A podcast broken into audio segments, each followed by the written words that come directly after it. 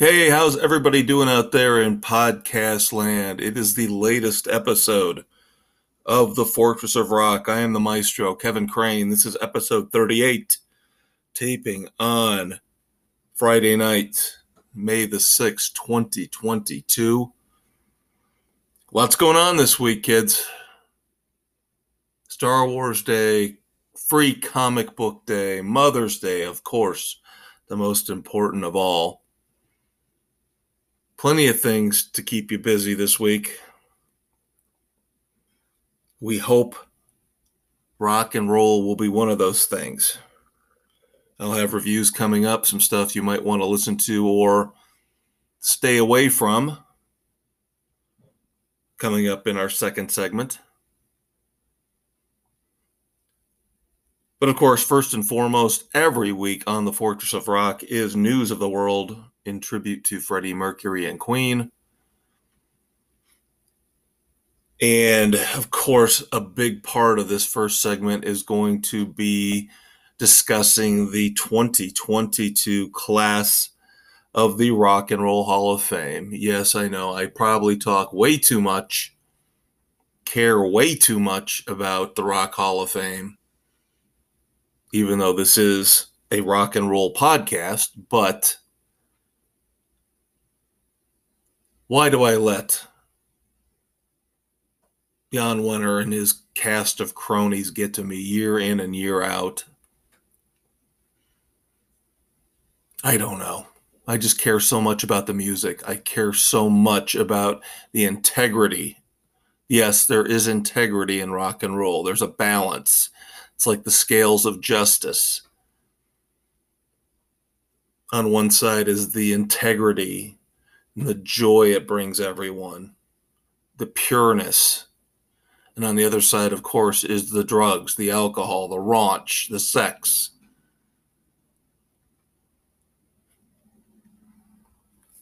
And I want to keep the scales in balance. I don't want journalists and rock critics destroying that balance for us, the fans. And it seems like year in and year out, the Rock and Roll Hall of Fame is the perfect example of how they do try to destroy that balance. I'm not going to go on my rant here this week. You guys have heard it before about either change the name or stop putting in artists that are not rock and roll. We've got examples this week, of course. Now, I was kind of shocked.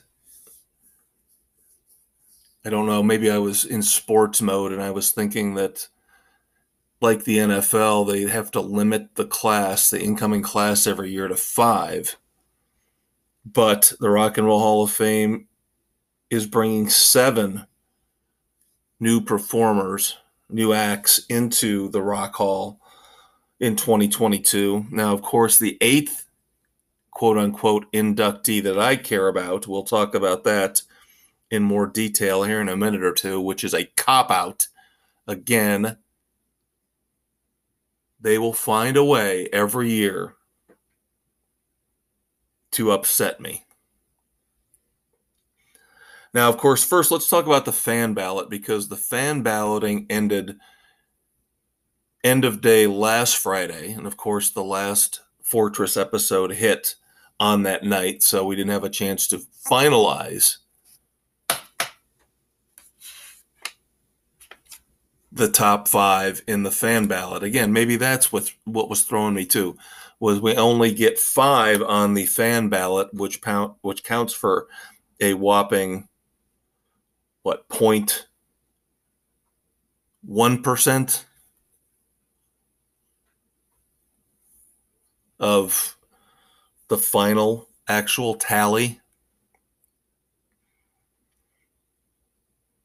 So the top five in the fan balloting for the Rock Hall for 2022 were Duran Duran, Eminem, Pat Benatar, the Eurythmics, and Dolly Parton and all five of them ended up getting in to the 2022 class. We'll talk about Dolly a little bit more in a second. Pure, sweet, innocent Dolly Parton, who probably pulled one of the most mischievous, devious, brilliant PR maneuvers ever to get her. People would have put her in anyway, I'm sure. She probably would have got enough votes, but we'll get to that in a second. The two other members, the what I would call the official members of the class of 2022, are Lionel Richie and Carly Simon.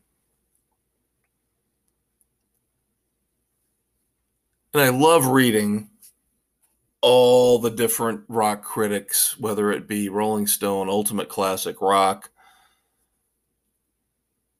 who who try to to give their two cents about why this person shouldn't have been in, why this person who didn't get in should have been in, and a lot of whining and crying and bitching and pissing and moaning and complaining about Rage Against the Machine didn't get in. Why did Pat Benatar get in? Why did the Eurythmics get in? This is the problem with the Rock Hall of Fame. You're never going to make everybody happy, but I'm telling you, they will find the way, the best possible way, the easiest path to chaos, the easiest way to find a way to upset every fan base for the most part. To me, this personally looks like some kind of a catch up class where they're trying to bring in as many people as possible to appease as many old school fan bases as they can while with Eminem still saying hey hey we're still cool and awesome and we know wink wink what what really cool new music sounds like.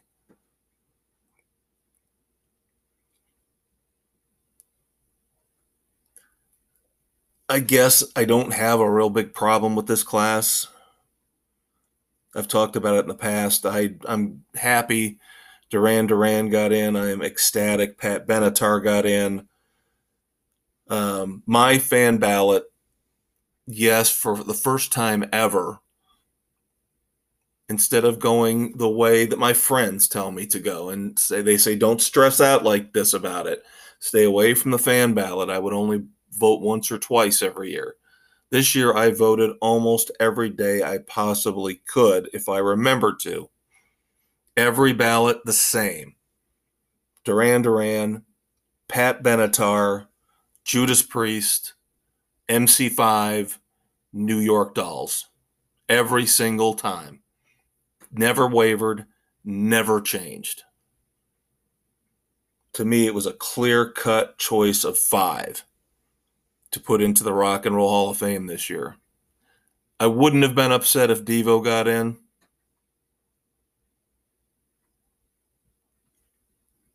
But uh, this is just, again, a really kind of non offensive class of mediocre, mostly 70s and 80s pop stuff. The, the one that really upsets me is the eighth inductee. Judas Priest did get in, but they weren't good enough to get in on the quote unquote official vote. So they get a, in on a special Music Excellence Award. and we see this in sports too in their hall halls of fame they they will find a way loophole to get somebody in who the voters just won't put in we might see it someday down the road in baseball with the steroid era guys for example look at heavy metal as the steroid era guys for the Rock Hall of Fame. They don't want to acknowledge him, even though it is one of the greatest forms of music ever. Oh, but they found a way to somehow get Judas Priest in. I'm in. I would be insulted if I was Rob Halford and company. I would be absolutely insulted. I would say, I don't want it this way. Put me back on the ballot and we'll try again next year. Now, of course, that would probably mean they would never get in. So maybe now Iron Maiden gets back on the ballot for next year, or they end up getting the Music Excellence Award. I could talk about this for hours. I'll only do this for a couple more minutes. It's an absolute pathetic travesty that the Eurythmics, Dolly Parton, Lionel Richie, and Carly Simon all get in ahead of Judas Priest. Yes, I'm even giving you Eminem. I will admit Eminem musically, not rock and roll, musically has been an unbelievably huge influence in pop culture. But the other four I mentioned, there is no way you can justify to me how they are in ahead of Judas Priest on the quote unquote official ballot.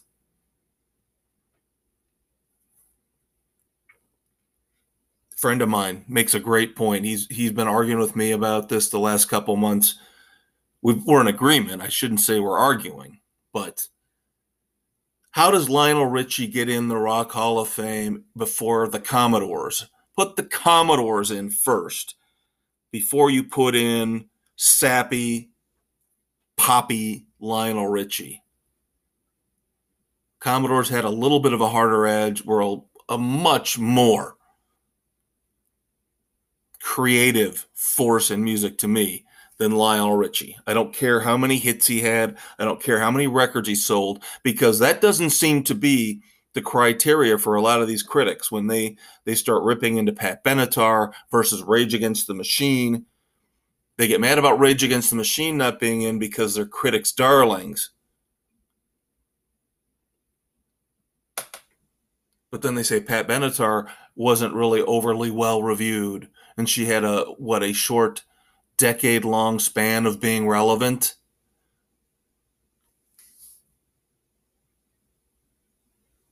Nirvana had one huge album. You could say that about Guns N' Roses. Yet they couldn't wait to open the doors to the Rock Hall of Fame to let them in. And I'm not saying they don't deserve to be in, but it's hypocrisy to try to, to put your standards out there for what it takes to be in the Rock Hall of Fame. Is it critical love? Is it fan love? Is it sales? What is it? What is it? Longevity. What is it?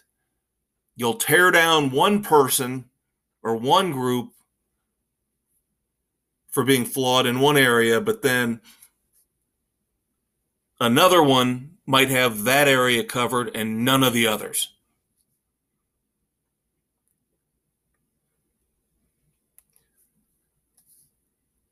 I believe it was a guy on Ultimate Classic Rock, one of their writers who said about Carly Simon, said, okay, I can think of three songs from her and that's it.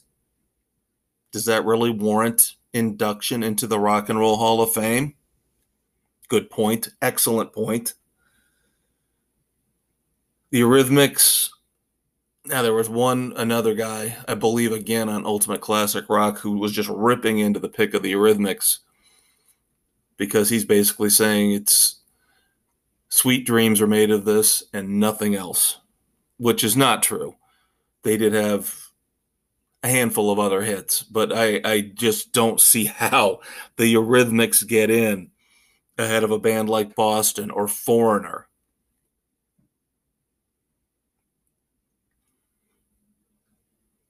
Benatar, Eminem, Duran Duran, the top three on the fan ballot to me, they're no brainers. They should be in. Yes, again, Eminem. If you're going to go with the music style doesn't matter style of voting, then yes, Eminem deserves to be in. So those three are no brainers to me. Everybody else you can debate on. And this gets me to my last point on this before we move on Dolly Parton. Again, I don't believe Dolly Parton should be in the Rock and Roll Hall of Fame. Don't care how nice she is. Don't care how good of a person she is. I know she does a ton of work for charity. I know she's not rock and roll. I told you I wasn't going to belabor that point.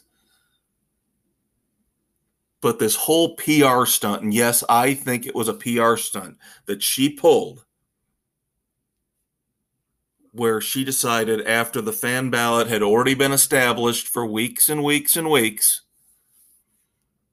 and she decides to come out and say, Oh, I really don't think I should be in the Rock and Roll Hall of Fame because I'm not in rock and roll, but I'll do a rock and roll record, you know, if I get in.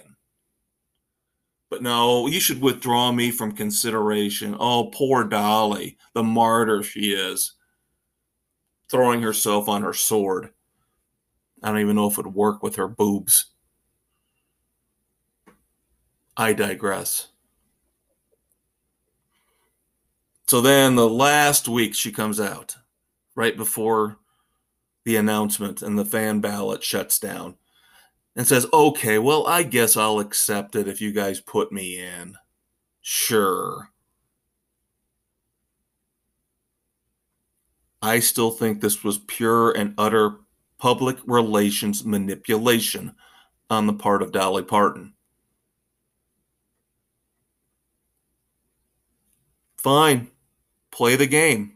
I don't have a problem with it. I don't think any less of her for doing this, but I think it's absolutely and completely naive for the music critics, the music fans out there to not see this for what it was a blatant, manipulative, insidious PR attempt on her part to get herself in by demurely, coyly saying, I know, don't put me in. I don't deserve it. I'm not rock and roll. And all of a sudden we're hearing, oh, maybe I'll get together with the Rolling Stones on this quote unquote rock and roll album I promised.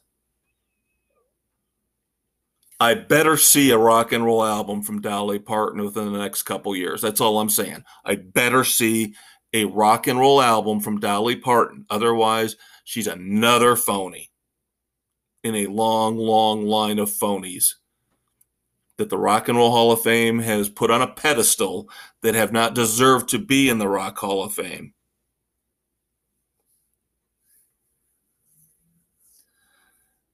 All right, moving on. Moments of silence. Some big names in music passed away over the last couple weeks. Not all of them rock and roll, but we should mention, of course, the matriarch of the musical Judds, Naomi Judd, passed away. I was always a big fan of Earth, Wind, and Fire. Yes, I am not a music snob. I do actually like other forms of music, even though I do not like rap and hip hop or classical, and I do not think rap and hip hop artists should be in the Rock Hall of Fame. That being said, I mentioned the Commodores earlier. Right along with them, back when I was growing up in the late 70s, was Earth, Wind, and Fire, and I loved Earth, Wind, and Fire. Their sax player, Andrew Woolfolk, passed away recently. And then, for our purposes, the biggest one Randy Rand, the original bass player for Autograph, passed away within the past few weeks. And of course, Autograph didn't really have a lot of big hits. They had the one monster hit that we all know to this day, one of the biggest anthems of the 80s. Turn up the radio. What a fantastic summer rock and roll roll down the windows, crank up the radio type of song.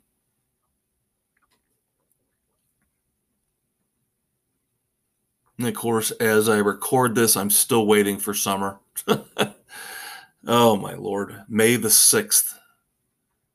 And it's barely 50 degrees and it's raining. No sun. oh boy. Going to be a short summer here where I live, it looks like, kids. All right, a couple other music tidbits before we move on to our reviews in segment two. A couple of tours have begun. A Rock and Roll Hall of Fame darling who got in on the first try. Pearl Jam are back out on tour again. I've seen them, they're good. I like Pearl Jam, not disparaging them. I don't think Eddie Vedder is the greatest human being in the world like everybody pretends he is. But we can discuss that another day. But if Pearl Jam's out near where you are and you can afford it, check them out. They always put on a good show. Now, on the flip side, is an influential rock band from the early 70s who just got rejected yet again from the Rock Hall. That would be the MC5. They are out on tour. Only original members guitarist Wayne Kramer. Funny thing is, now this would be a knock against them. But again, this is the same knock I can use against Nirvana and Guns N' Roses is the limited scope of the recorded music that they put out. The MC5 only put out three albums, as influential as they were in the late 60s and the early 70s. But they're touring because they're finally putting out a new album called Heavy Lifting and I saw a quote where Wayne Kramer, during their initial show on this tour, said something along the lines of, Well, most bands put out a new album every two to three years. It takes us 50 to put out a new album. Pretty funny. Pretty good stuff there. Finally, we've got another good old fashioned rock and roll Donnybrook social media dogfight going on. Love it when the egos of rock and roll stars clash. Now, this isn't concerning the Rock Hall of Fame, but it is concerning Jan Wenner and his magazine, his rag, Rolling Stone, that he used to be in charge of. And they like to put out their lists of this, their lists of that. And of course, they occasionally update their list of the 100 greatest guitar players of all time. And it's an awful, awful, awful list. Awful list. Because I remember the first time they put it out, they didn't have Eddie Van Halen anywhere close, anywhere remotely close to the top 10 and then the, the revised list they put out a few years later, then all of a sudden Eddie appears in the top 10. What changed?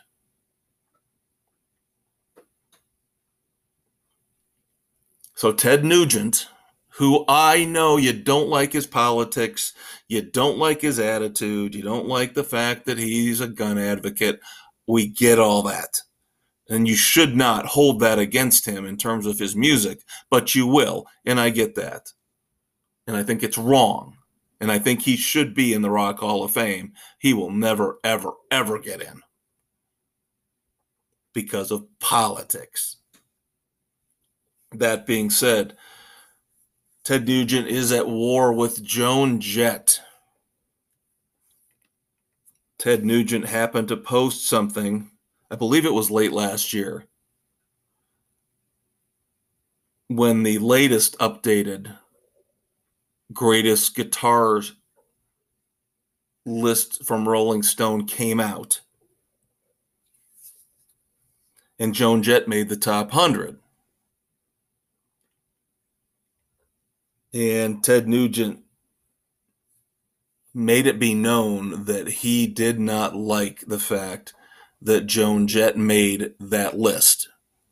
Now, Joan Jett turned it around recently and started ripping into the Nuge, saying that you know was the Nuge jealous because he didn't make it and I did, and saying he's really not a tough guy like he pretends to be.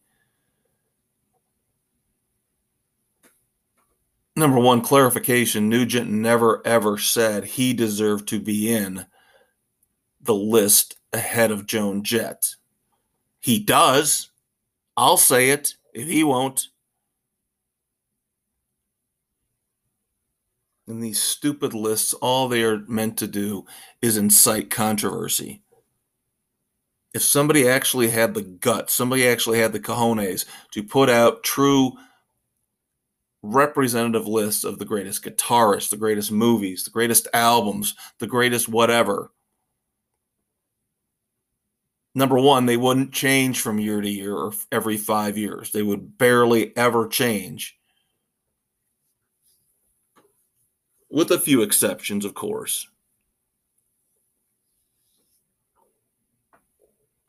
But especially a list like the greatest guitarists of all time, that's not going to change all that much every 5, 10, 15, 20 years. Very small incremental changes. But that doesn't sell magazines. That doesn't get digital subscriptions up. So we've got to do crazy, stupid things. And I already mentioned the Eddie Van Halen travesty. Mark Knopfler, I remember, was another one that got a really short shrift.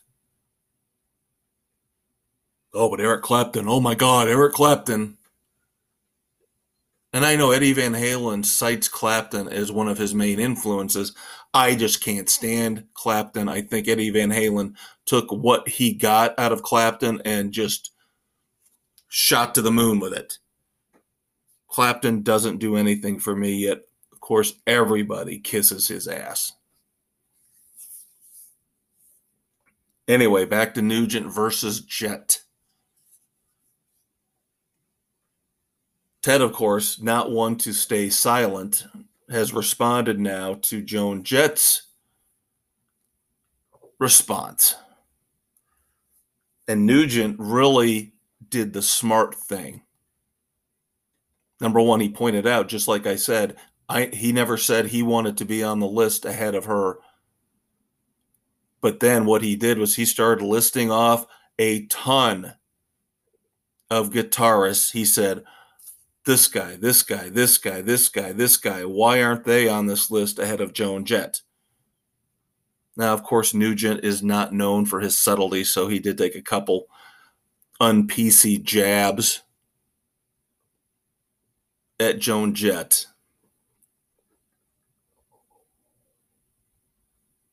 But it all comes back around to what we started this segment, this discussion with.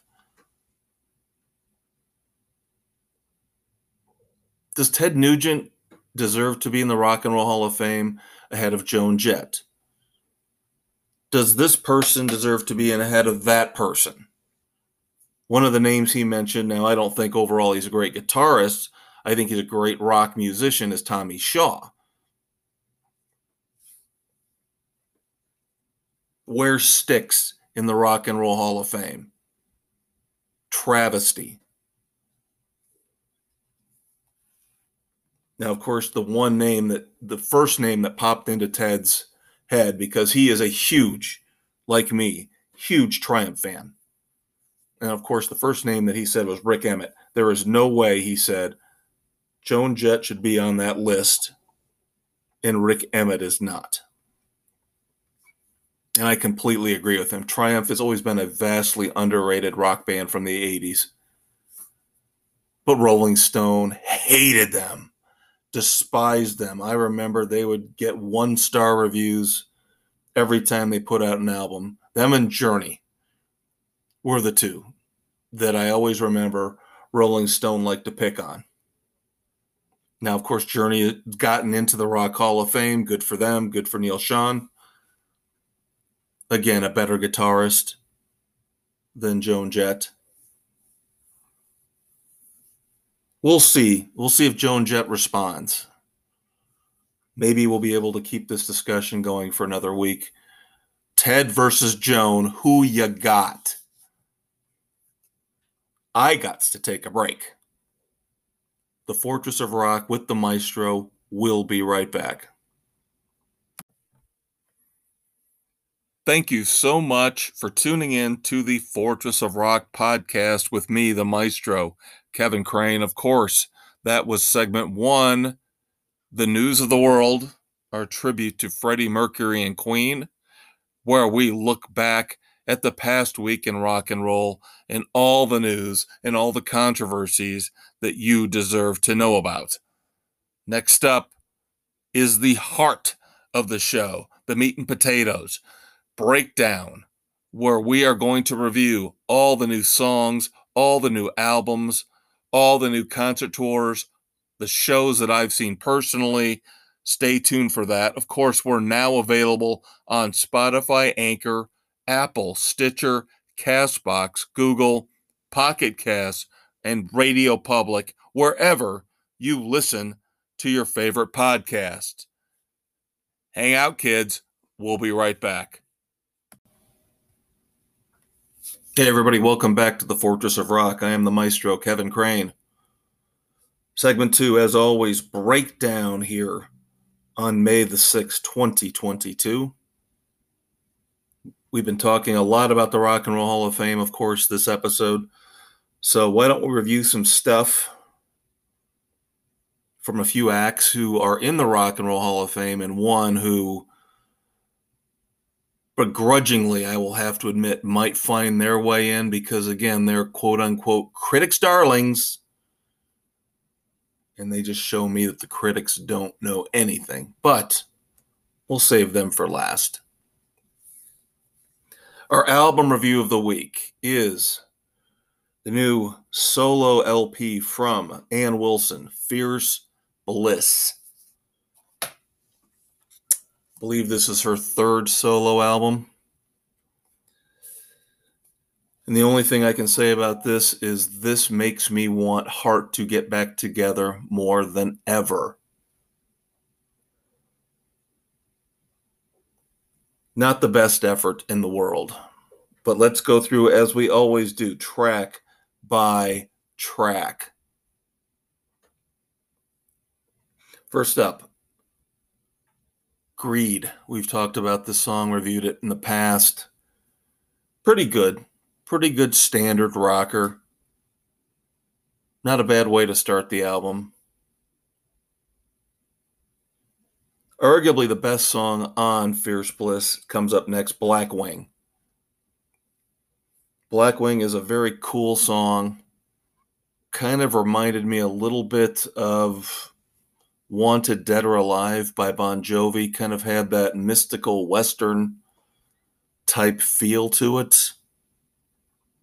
That slow burn. like Jon Bon Jovi's Blaze of Glory had, and of course wanted DOA. Then after that, unfortunately, the album pretty much falls almost completely apart because the next nine songs leave a lot to be desired. There are a few passable tunes in there, but for just size, the third track isn't really very good, in my opinion. Lumbering, sludgy, barely passable. Um, and I should point out here that even though I'm going to pretty much give you a mostly negative review of Fierce Bliss, the guitar work on this album is really good, stellar, even. Song four, Fighting for Life. Number one, I want to know when we started spelling fighting F I G H T E N. That's taking a little bit too much in terms of creative liberties, if you ask me. How about fighting or fighting, IN with an apostrophe? F I G H T E N, right there uh, is a little bit of a nitpicker. Drove me crazy right off the bat when I saw that pop up on my Spotify screen. And otherwise, the song is just boring, boring, boring. And then we get to the bottom point, the bottom of the well here for Fierce Bliss. Ann Wilson's duet with Vince Gill called Love of My Life This is awful. I mean, awful.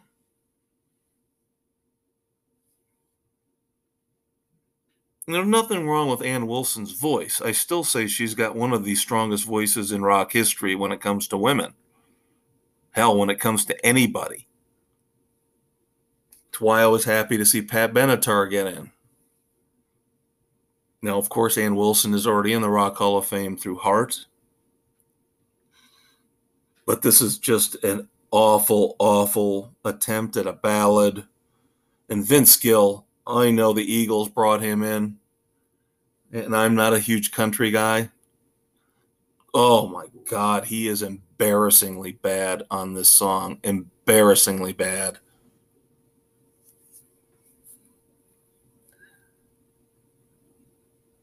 Track six, Missionary Man, will stick with our Rock and Roll Hall of Fame speech or pattern, theme.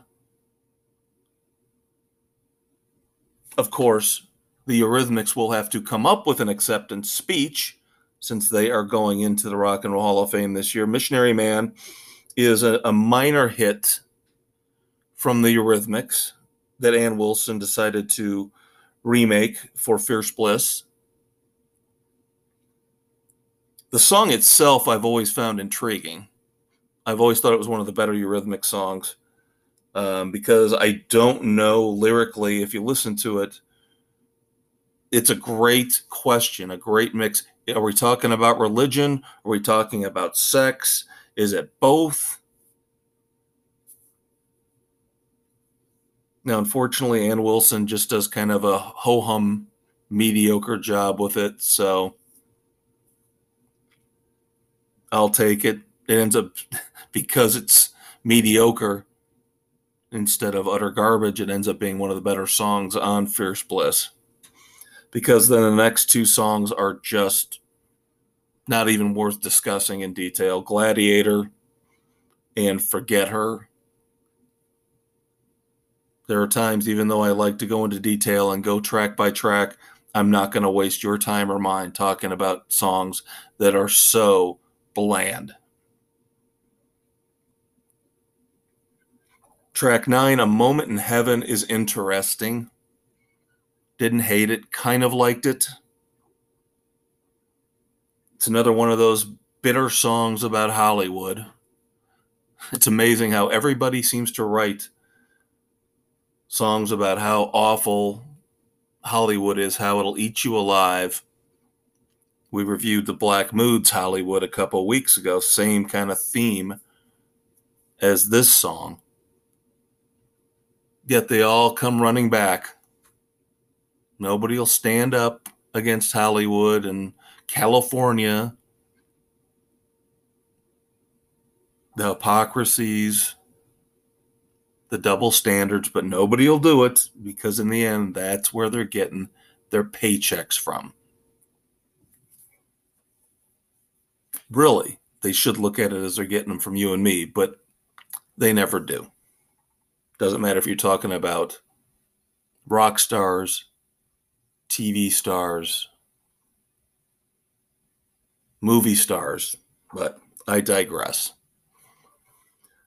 Then Angels Blues, track 10. Again, another boring, nondescript song. And then I did like the final song, As the World Turns, was a nice mid tempo, finale.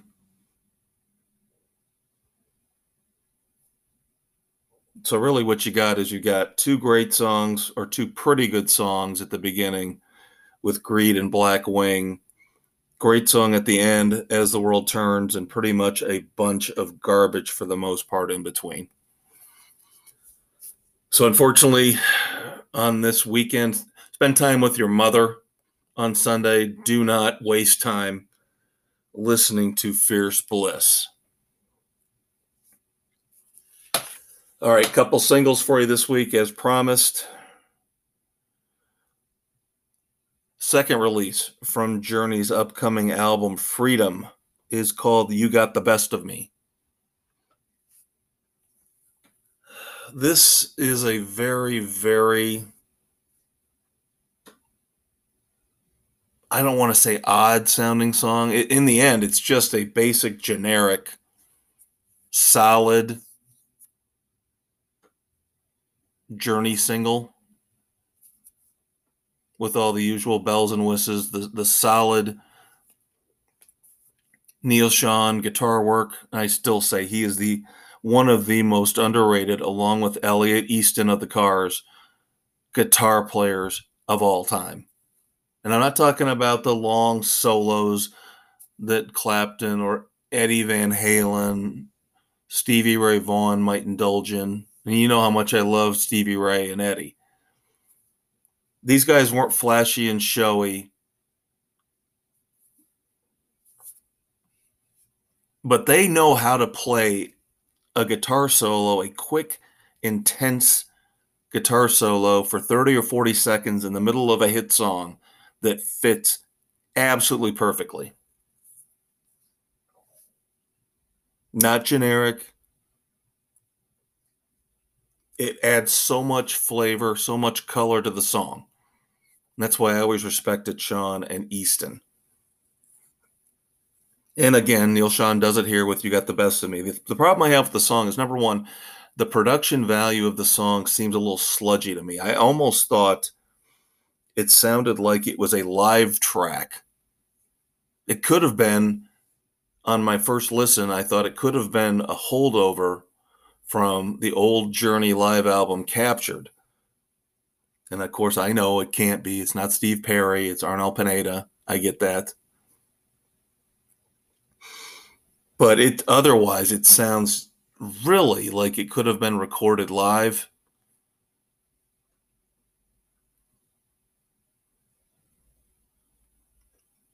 it's one of those journey songs, kind of like Be Good to Yourself,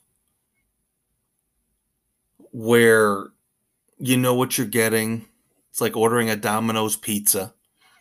You know what you're getting. It's not top of the line, but you know, it's not a Jack's, it's not a Tombstone. It's a little bit better, a little bit more reliable, a little bit tastier. But it's not like going to Geno's East in Chicago. You get what you get with this song, with Journey for the most part. Ringing endorsement? No, of course not, but I'll take it. I'm a Journey fan. Not one of my favorites, but I do like them, do respect them. So I'll take this one. I'll end up listening to it a little bit more before Freedom comes out. And then finally, of course, Journey in the Rock Hall of Fame. I alluded to the other act I was going to review this week that I unfortunately believe will someday get in the Rock Hall of Fame because the critics fawn all over them, slurp all over them, love them, can't get enough of them, and I just can't figure out why the Black Keys. Second release off their upcoming album, Dropout Boogie, is It Ain't Over. And It Ain't Over encapsulates to me the reasons why I do not understand the appeal of the Black Keys.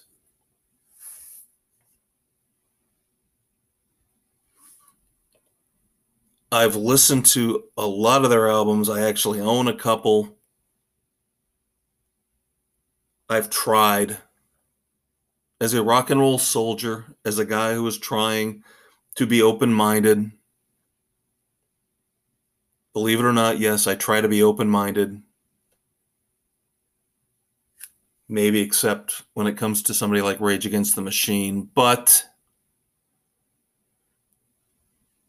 I have tried album after album to get into the Black Keys.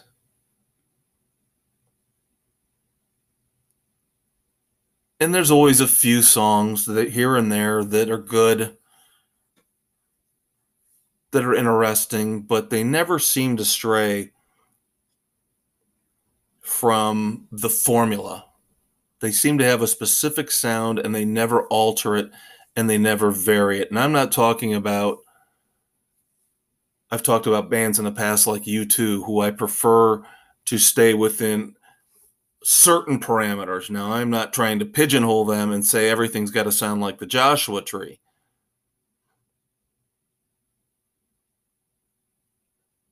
But at the same time, they work better within a certain rock framework. When they go out and try to do disco or electronic dance music, it doesn't work. The Black Keys are almost the opposite, where they are so focused in on this little narrow formula for their sound, in my opinion. And then the critics come out and just fawn and adore and just can't get enough of them. It seems hypocritical to me. We just talked about Journey. And I mentioned how Journey got ripped apart by Rolling Stone every time they put out a new album because they were formulaic and generic and stayed within this small little path of music, songwriting, and performance. What are the Black Keys doing that's any different? Yet somehow everybody loves them. Maybe it's because Journey actually tried to, to toe the line you know, dressed like everybody else in the 80s, tried to do the right things and say the right things, didn't have a, a massive ton of internal conflict until after they'd already established themselves as one of the biggest bands in the world. To me, every time I, I see an interview with the Black Keys, I shudder because these two just sound like jerks they sound like pompous, arrogant jerks. And of course, why wouldn't they be? Because of all the press that they get, all the positive, glowing press that they get.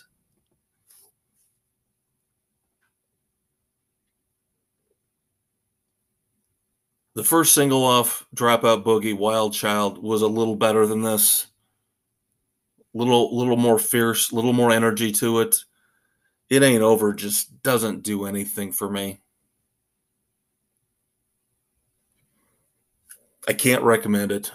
I don't know. We'll we'll we'll review Dropout Boogie when it comes out. I'll give it a shot and see see what I think of it. I will fall on my sword for the Fortress of Rock in that particular review. All right, kids, that's it for breakdown. Reviews are done for the week. We're still not done though. We've got our look back at rock history, birthdays, anniversaries, classic album releases. Segment three is I Want to Go Back. So hang on. I will be right back. All right, now that we've looked at the current state of music, in our breakdown segment, it is time to climb into the DeLorean and travel back in time to look back at moments in rock and roll history, birthdays, deaths, anniversaries of song and album releases. It is time for I Want to Go Back, our tribute to Eddie Money. Stay tuned.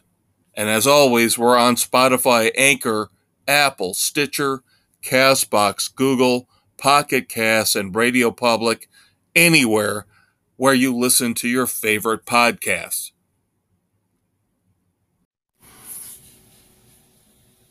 All right, segment three here on the Fortress of Rock, episode 38. May the 6th, 2022. Glad to have you aboard as always.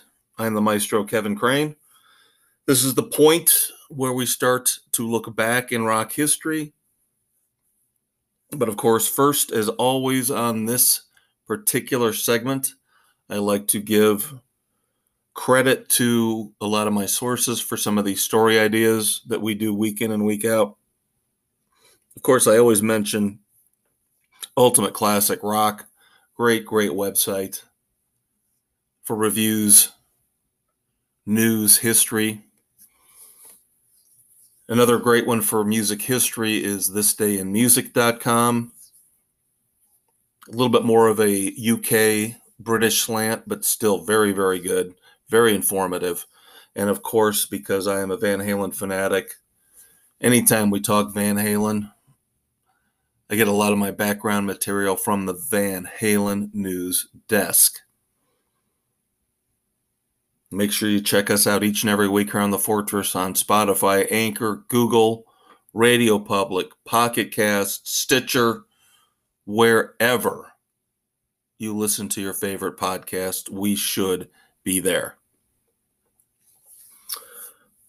All right, let's start off with birthdays first. May the 6th. Pull out the big guns first. Bob Seger, 77 years old today as we tape, born in 1945. Glad to see, again, keeping with our Rock and Roll Hall of Fame theme for this week's episode, I was glad to see that the Rock Hall of Fame didn't push things too far back with Bob Seger in terms of getting him into the Rock Hall of Fame because that would have been a travesty. There was part of me that was worried. I'll admit it. Because Bob Seger doesn't necessarily fit the mold of what I believe Jan Wenner and the other scumbags at the Rock and Roll Hall of Fame want in terms of their little exclusionary club. Bob Seger, of course, is in the Rock Hall of Fame.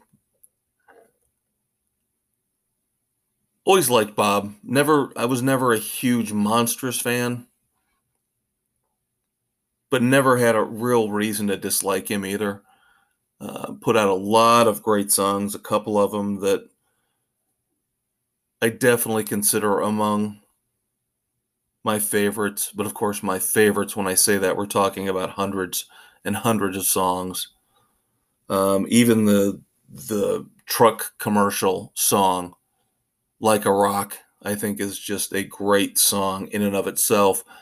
Before it got commercialized, Against the Wind might be my favorite. If you notice a theme here, I always appreciated Bob Seger's lyrics when it came to observing the passage of time, getting older, lessons we should have learned, lessons we didn't learn. You could probably even take that as far as looking at turn the page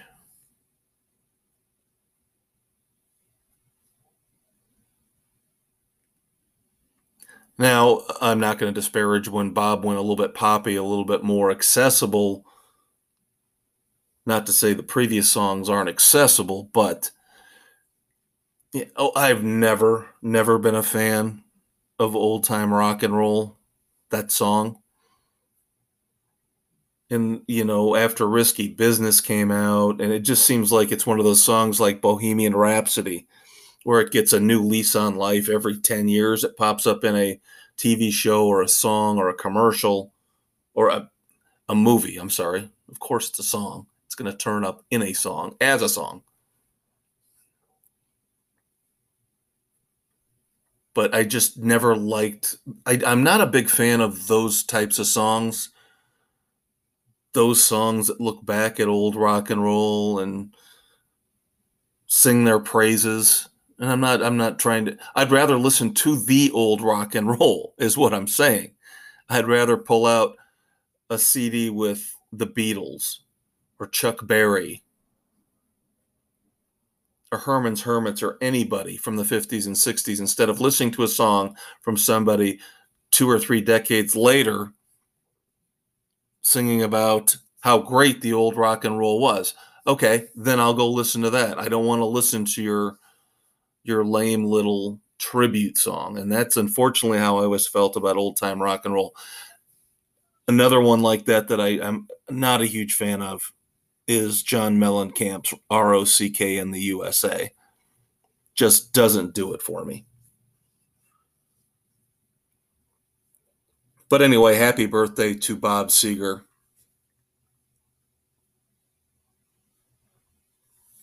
In my opinion, still a little bit underrated in terms of his influence.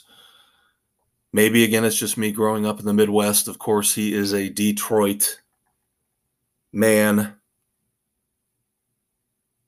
So he was one of those bands in the 70s that, like a Ted Nugent, REO Speedwagon, Cheap Trick, even Journey. I know they're West Coast, but I'm talking about the bands that played a lot in the Midwest because they knew where their fans were.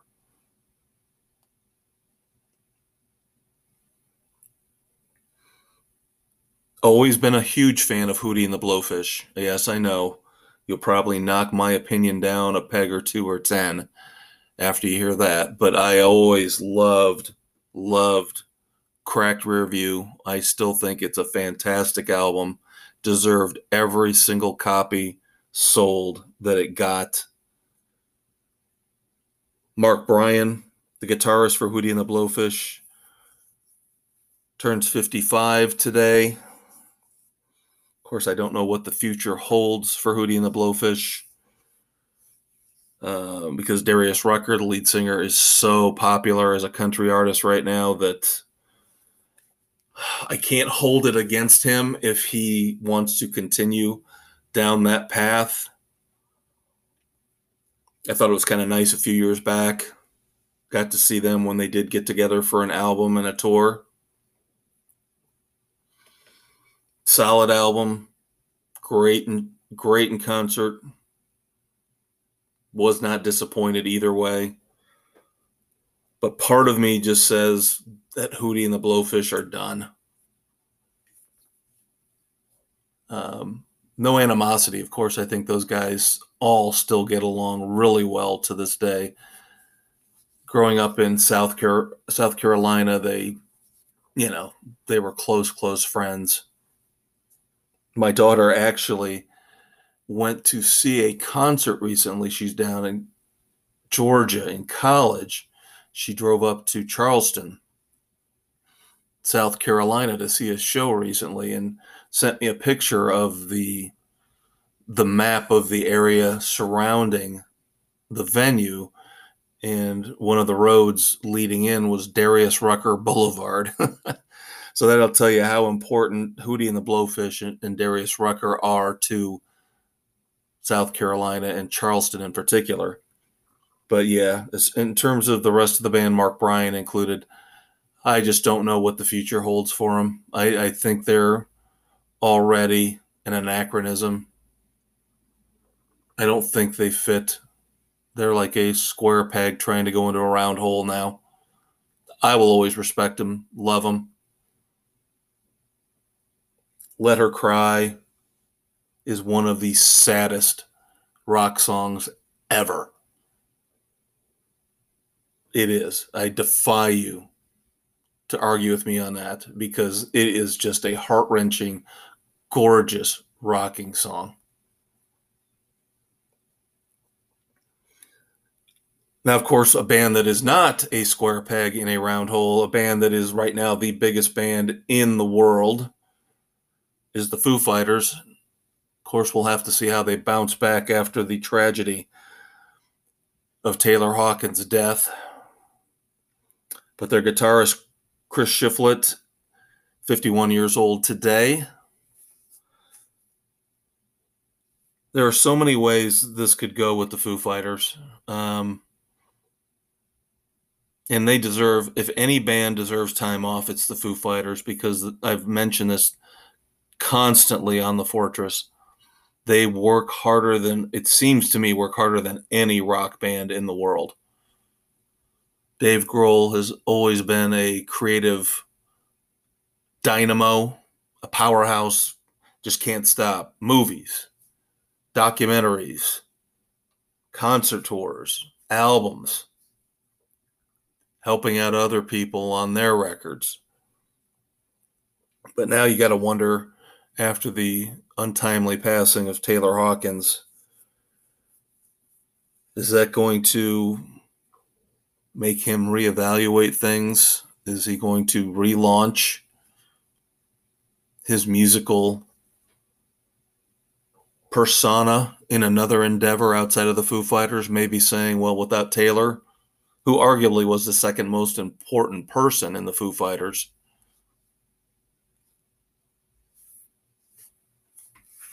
does he just decide to hang it up with the Foo and, and start something completely different?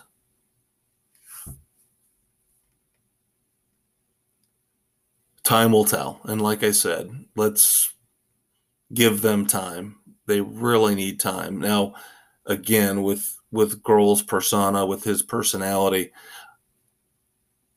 it's only going to be a matter of time and not not that much time, I believe, before that creative itch starts getting to him, and he's going to want to do something.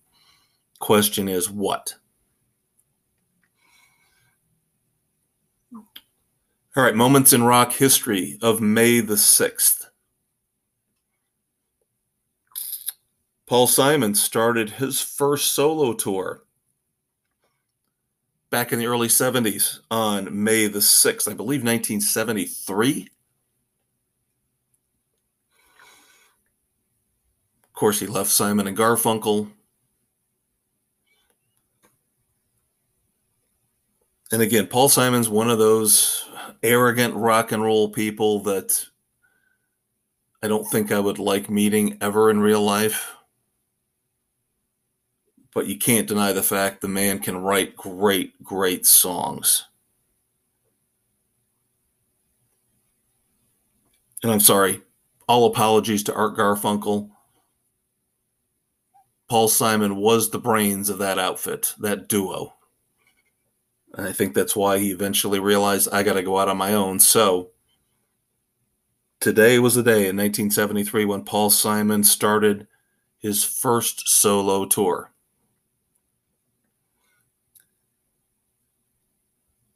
More recently, in 2020 on this day, Brian Howe died name that a lot of you out there might not recognize, might not know, or if you know, might not really understand the significance.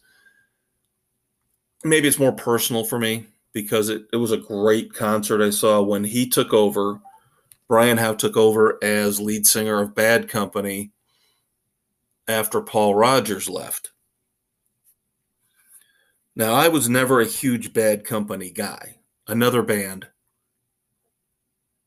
even though I was not a huge fan of them, another band that should be considered for the Rock and Roll Hall of Fame.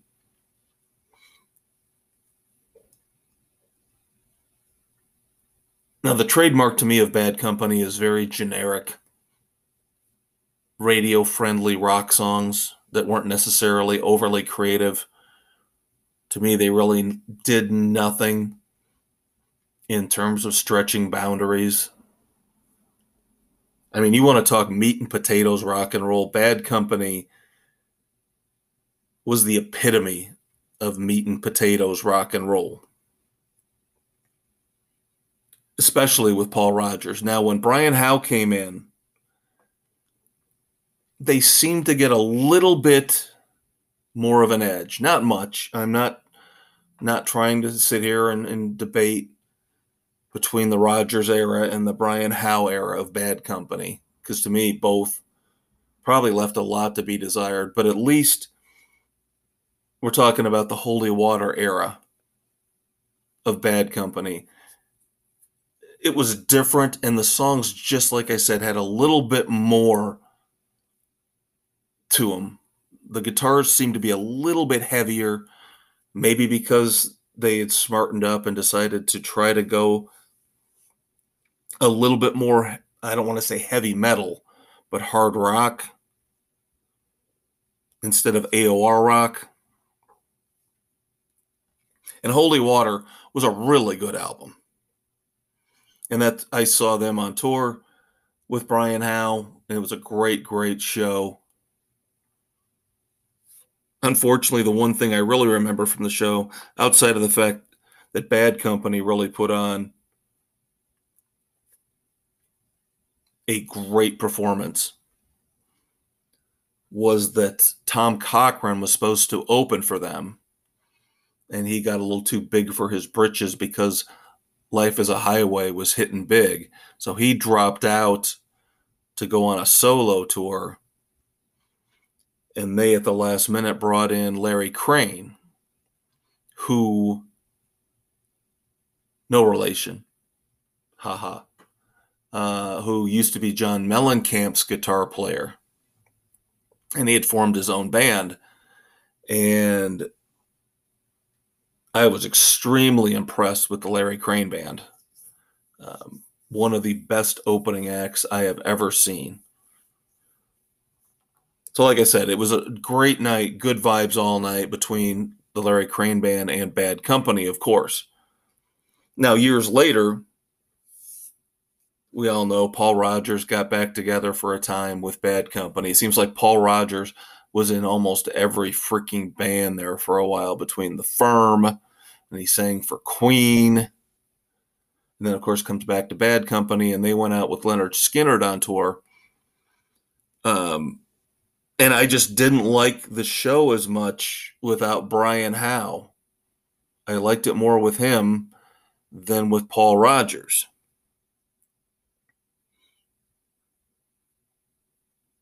Lynyrd Skynyrd, of course, was much better, in my opinion, than Bad Company. I mean, Bad Company wasn't terrible that night. Set list could have been a bit better. But again, I have fond memories of Brian Howe fronting Bad Company. Last but not least, if I had questions and doubts about you, some of you guys out there knowing who Brian Howe was, I'll throw a name out there for you, and I guarantee even fewer of you probably know who he is. On May the 6th in 2002, Otis Blackwell died. Who, you might ask, is Otis Blackwell? Otis Blackwell, believe it or not, has written songs that have sold upwards of 185 million copies worldwide. It was too hard for me to pass on this because I admit until I read this article, I did not know who Otis Blackwell was. I'm going to give you five songs that Otis Blackwell wrote. And then I think pretty much the discussion should end because there's no way to argue that this lineup of songs does not make him one of the, the greatest songwriters of all time. He wrote Great Balls of Fire, Fever, All Shook Up, Don't Be Cruel, and Return to Sender. Yes, those are all Otis Blackwell songs. So if he were alive, that would be his his cue to do a mic drop. but there you go, kids. That's segment three. I want to go back, tribute to the late great Eddie Money. Episode 38 of The Fortress of Rock will wrap up here in a few minutes with our look ahead to some of the things we're going to be reviewing here over the next two or three weeks. So hang around. We'll be right back. Well, we hope you enjoyed our trip back in time looking back at the anniversaries, the classic moments in rock and roll history. But of course, the DeLorean works both ways. So now we have to move forward the last segment here, as always, on the Fortress of Rock with me, the maestro Kevin Crane. Spotify, Anchor, Apple, Stitcher, Castbox, Google, Pocket Casts, Radio Public, wherever you listen to your favorite podcasts. It's all about the future. What's coming out here in the next month or two? What songs? What albums? What concert tours? That's why we call it Wrap It Up.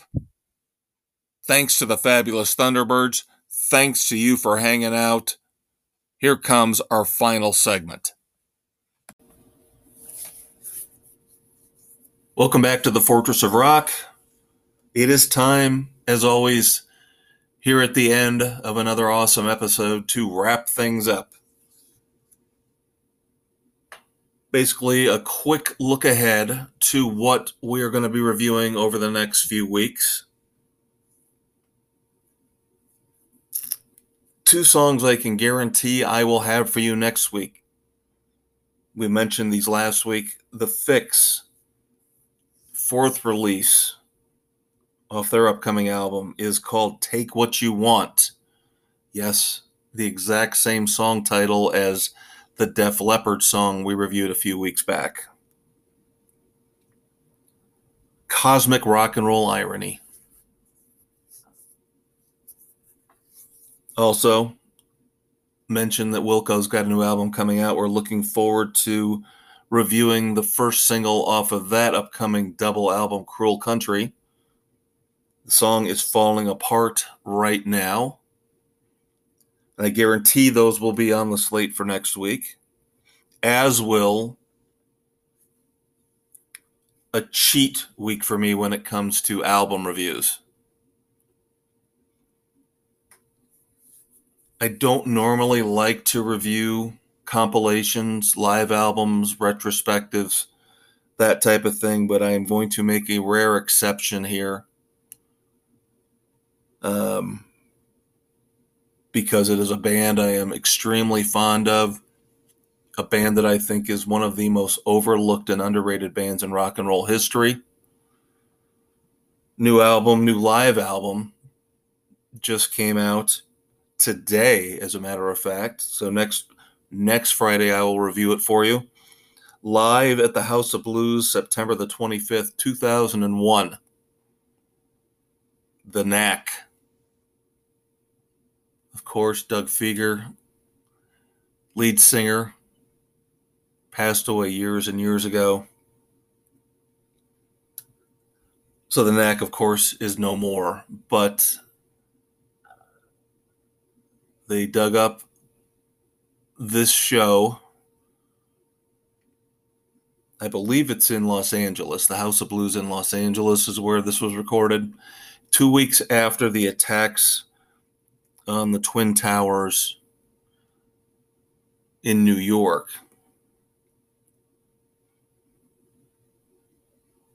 Now, don't don't get the idea. Of course, the Knack were never known for political statements or being heavy-handed with their lyrics. There's a mention during the concert. I've listened to it already once about what's going on in the world, an allusion, let's say, to what happened, not really a direct reference, but outside of that, it's basically the Knack saying, let's just have a good time and party, get our minds off the world's troubles. There are some great cover songs on here, in addition to a track off basically every one of their studio albums and a lot of it, of course, heavy on their first phenomenal debut album, Get the Knack. So next week, you will have me reviewing The Knack live at the House of Blues. Next week, after that,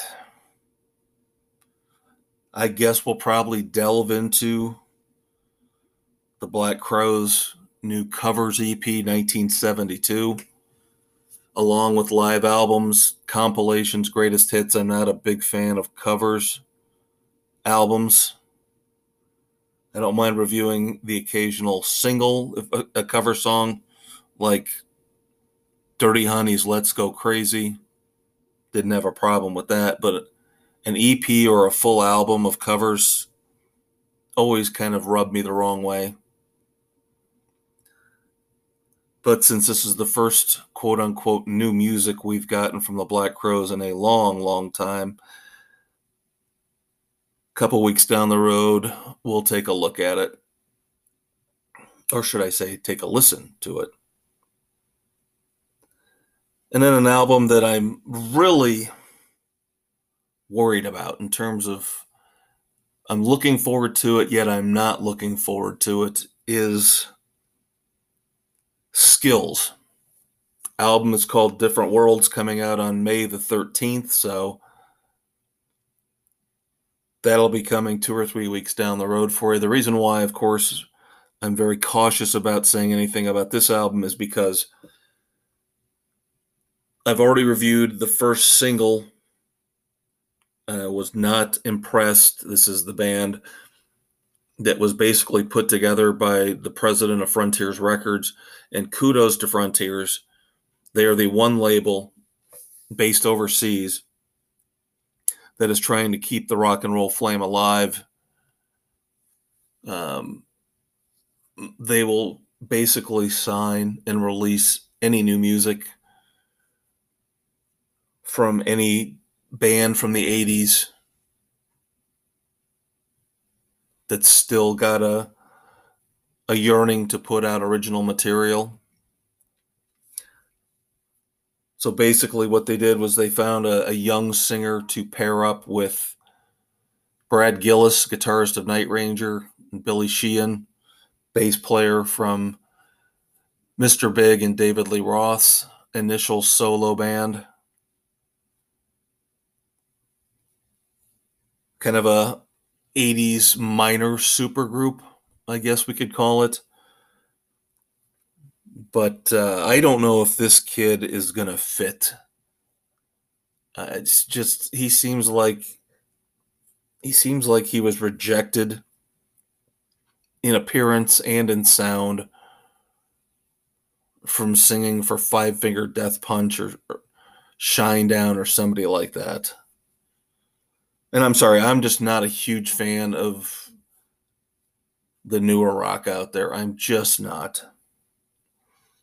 I probably go as far timeline wise as Godsmack and Nickelback, and then after that, I'm just out.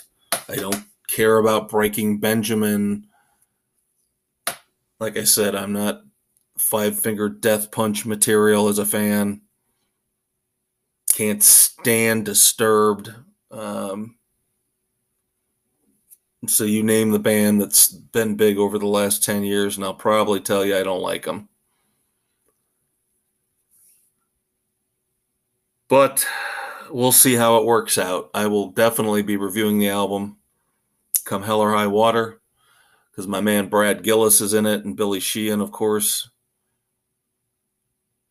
Respect those two so much. We'll see what kind of influence they have on this album in terms of the songwriting, in terms of the feel. Now, the first song sounded more old school, which is good, but again, this kid's voice doesn't seem to fit that type of material. again, we'll see how skills turns out here in a few weeks on the fortress. So that'll wrap things up here, kids. Friday night, May the 6th. I hope you have a great weekend. Take care of your mother. Take care of your wife if she's a mother, or your significant other if she's a mother. Party like a mother do what you've got to do, but just enjoy yourself because life is too short. Have fun, listen to some great rock and roll. That's what I'll be doing. I will check you out next week. Take care.